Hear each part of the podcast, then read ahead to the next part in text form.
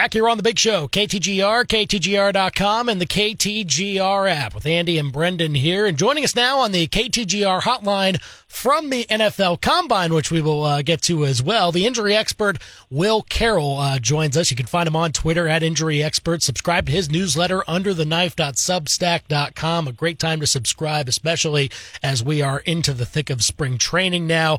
And uh, Will, uh, we'll, we'll get to some some baseball and football stuff uh, coming up here soon, but wanted to kind of start with maybe a different player safety issue that uh, uh, has certainly been discussed over the last few days after the Duke Wake Forest game on Saturday with the court storming. Kyle Filipowski apparently getting injured. Looks like, thankfully, it's not too serious for him. Uh, uh but the the collision he had with a fan with several fans as he's trying to get off the floor. I just wonder your, I guess your take on uh, this whole situation of of people saying we should ban court stormings now, or uh, should we still have them because they're fun and they're good photo ops? I wonder what you think about it.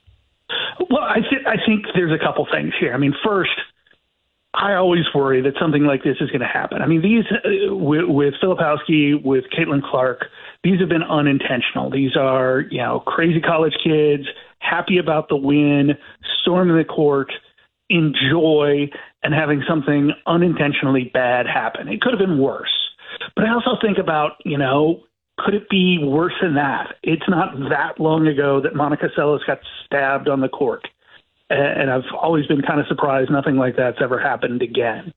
Um, because we improved security some, but you know, obviously with with a court storming, it's out of control. That's the point of it.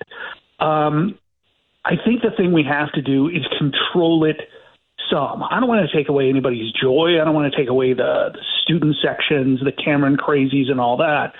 Um, I certainly don't want to take away from the excitement of an upset, but I think you know these are coming. You know, this is not the first time a court has been stormed. This is not the first time, you know, in college football that they come down and get the the the, the goalposts. I don't know what the hell they do with the goalposts after they tear them down, but it happens. Uh, I think what we have to do is take a look at these athletic departments. You know, if you're playing the number one team in the country, you should have a plan. Um, you know, I don't say stop the storming the courts. I say just slow it down a couple seconds. Let those players get off the court or at least to a safe position. Um, you know, make it a little bit harder. Don't don't put up a moat. Don't make it a cage match. But just hey, we're going to hold you up a few seconds so the players can get off and nothing bad happens. And then go crazy, kids. Uh, it's great. I think this is on the athletic departments. Athletic departments are so behind the times. If you're playing a number one team, if you're playing somebody uh, who's a rival, you know this could happen. And it seems like they're always caught off guard. The fact that we've gotten away with it so far without real negative consequences, if Philip Filipowski had had you know if it was more than just knocking knees. The other thing is, you know, we see over and over the college kids are gambling. Uh, nothing wrong with that uh, as long as it's in control. But you know, what if one of these college kids says, you know what, I've got a bet against Duke. If I take out that Filipowski kid, they're going down in the tournament. We've seen that. We saw that in the, the college playoffs with Florida State uh, not getting in. You could really affect it. All you have to do is look at the the crazy story about the streaker bet that the guy bet five thousand dollars that there would be a streaker at the uh, Super Bowl, and then he streaked. He wins three hundred fifty thousand dollars. I'll take that three thousand dollar fine and a day in jail if I can make it win. Uh, the same sort of thing could happen, and it could be very, very dark. And I don't want that to happen. I don't want to take away from the joy, but uh, let's just at least put these million dollar athletic departments on the hook for a little bit of security and control. That's a very good point uh, for sure. Will Carroll, the injury expert, with us here on the Big Show, KTGR and KTGR.com. So hopefully, athletic departments out there they are a little more. Uh, proactive about those plans and making sure that that's the case that everybody's safe. Uh, let's turn to some uh, some baseball. The Cardinals made official this afternoon the signing of Brandon Crawford, the longtime Giant. He uh, joins uh, the Cardinals uh, in camp today, and it, really it seems like a move to just have some depth behind Masyn Winn at shortstop because, and certainly that the fact that you pull the trigger now on this certainly lends to the belief that maybe the Cardinals are a little worried about who might be behind Masyn Winn, uh, especially with Tommy Edmonds still dealing with injury and other things like that. I wonder how you see that signing, Will, and how it could affect things going forward. Yeah, I think it's Edman that really kind of uh, pushed this. You know, Brandon Crawford, it's a little weird to think of him outside the black and orange. Uh, seeing him in a Cardinals uniform is just going to be strange uh, yeah, it happens. Uh, I'm not one of these people that thinks, yeah, one uniform is romantic and, helps somebody's case. Yeah, Brandon Crawford is, he's got a couple rings. He's he's had some good seasons. He's not a good player right now. Yeah, the last couple seasons, he's been pretty washed. So he's a depth player at best. Uh, it shows a little bit that they don't think Edman's going to be ready. I don't think Crawford's going to be there in June or July. Maybe he has he finds something. Maybe he clicks with this team. Uh, maybe he can be an asset. I certainly hope so. Uh, but I think this is about the fact that Edman's not going to be there. You've got a young kid. You think back to what happened last year uh, with Jordan Walker. Uh, you know that it didn't quite pan out. There was too much pressure. That team was a mess last year. Let's hope that doesn't happen this year. Uh, but you know, having a rookie with no depth behind him, that doesn't help. Uh, so having Crawford, a guy who's still a, a pretty solid defensive shortstop should be able to help what should be a, a very ground ball heavy uh, rotation as well. Yeah, we'll certainly see, and uh, we'll see if Crawford's able to help out a little bit uh, in that department uh, behind Masyn Winn as the Cardinals continue to uh, to get him acclimated with his new team. Uh, Shohei Ohtani made his spring debut today for the Dodgers. We had kind of highly anticipated that, of course, with him uh, coming off his procedure and now with his new team, of course, in L.A. But I-, I, wonder now, as as they manage him throughout this spring, what what we might maybe expect for a guy like him, uh, star status, of course, but also it, making sure that he comes back in the same way from what, what he went through this offseason. Yeah, I don't think there's any problems. You know, he's shown in batting practice. He's taking live batting practice. He's uh, I'm told hitting a lot off the off the cages. They've got those crazy Trajekt machines down there, which are basically pitching replication robots, uh, and it, they're actually causing some problems because guys are taking so many swings that you know we're seeing guys uh, strain obliques and have sore wrists, and uh, they're just taking too many swings. You, you wouldn't think that's a bad thing, but sometimes it is. Uh, Ohtani is ready to hit. There was very little question from the time he had the surgery that he'd be ready to go on opening day. Uh, here we are a month ahead of it. Well, I mean, not for the Dodgers with that weird Korea series. I think that's good for baseball. It's definitely good for him. And we're going to have you know, with him and Yamamoto, maybe a whole generation of Japanese and Korean Dodger fans, uh, which is pretty darn good for the Dodgers, if not the whole of baseball. So uh, seeing Ohtani out there is not a surprise. I hope everything goes well with it, and I expect him to look like Shohei Ohtani hitter version.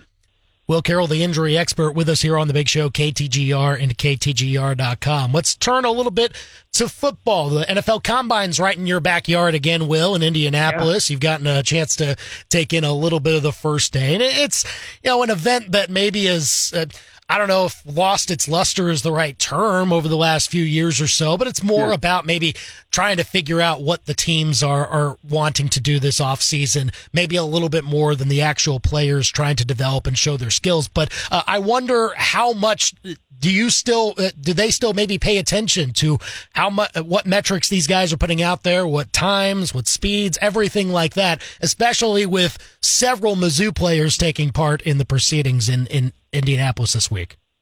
Yeah, it's still a big deal. There's a reason they put this thing on, and, and it's to see some of those guys. They want to confirm what they've seen from the tape, from what they've seen at the the Senior Bowl and the Shrine Bowl. Uh, you know, playoff players, guys who haven't played against big competition.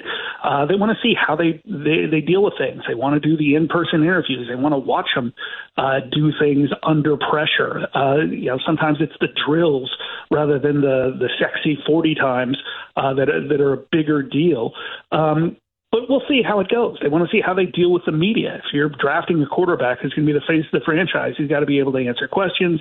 He's got to be prepared. He's got to deal with interviews. He's got to deal with things that are unexpected. So, yeah, it's still a big deal. I don't think it's lost its luster. I just think the NFL has saturated us so much with football that we just don't get a break. You know, from the time the college football season starts, draft season starts I love guys like Mel Kiper and Matt Miller, but oh my God, you know, we don't need a mock draft uh, every 10 seconds because it's going to change. There's going to be things we don't know. Um, you know, teams we think we know what they need, but they might have different views.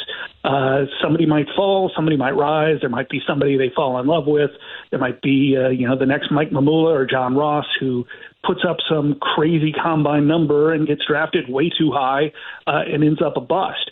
So we'll have to see how this goes, but it is still important, and, and the teams do take it very, very seriously. Will Carroll, the injury expert here on the Big Show, KTGR and KTGR.com. Uh, I know this week also, uh, who was a, a long time uh, beat writer and columnist and, and just an overall media person around the game of football for, for such a long time, Peter King. I know you have a, a personal connection with him. Just your yeah. thoughts on, on his retirement uh, that he announced earlier this week. Yeah, they, they say never meet your heroes, and that doesn't work for me because my two heroes have always been Peter King and, and Peter Gammons, and those two are, are some of the best people I've ever met, let alone writers.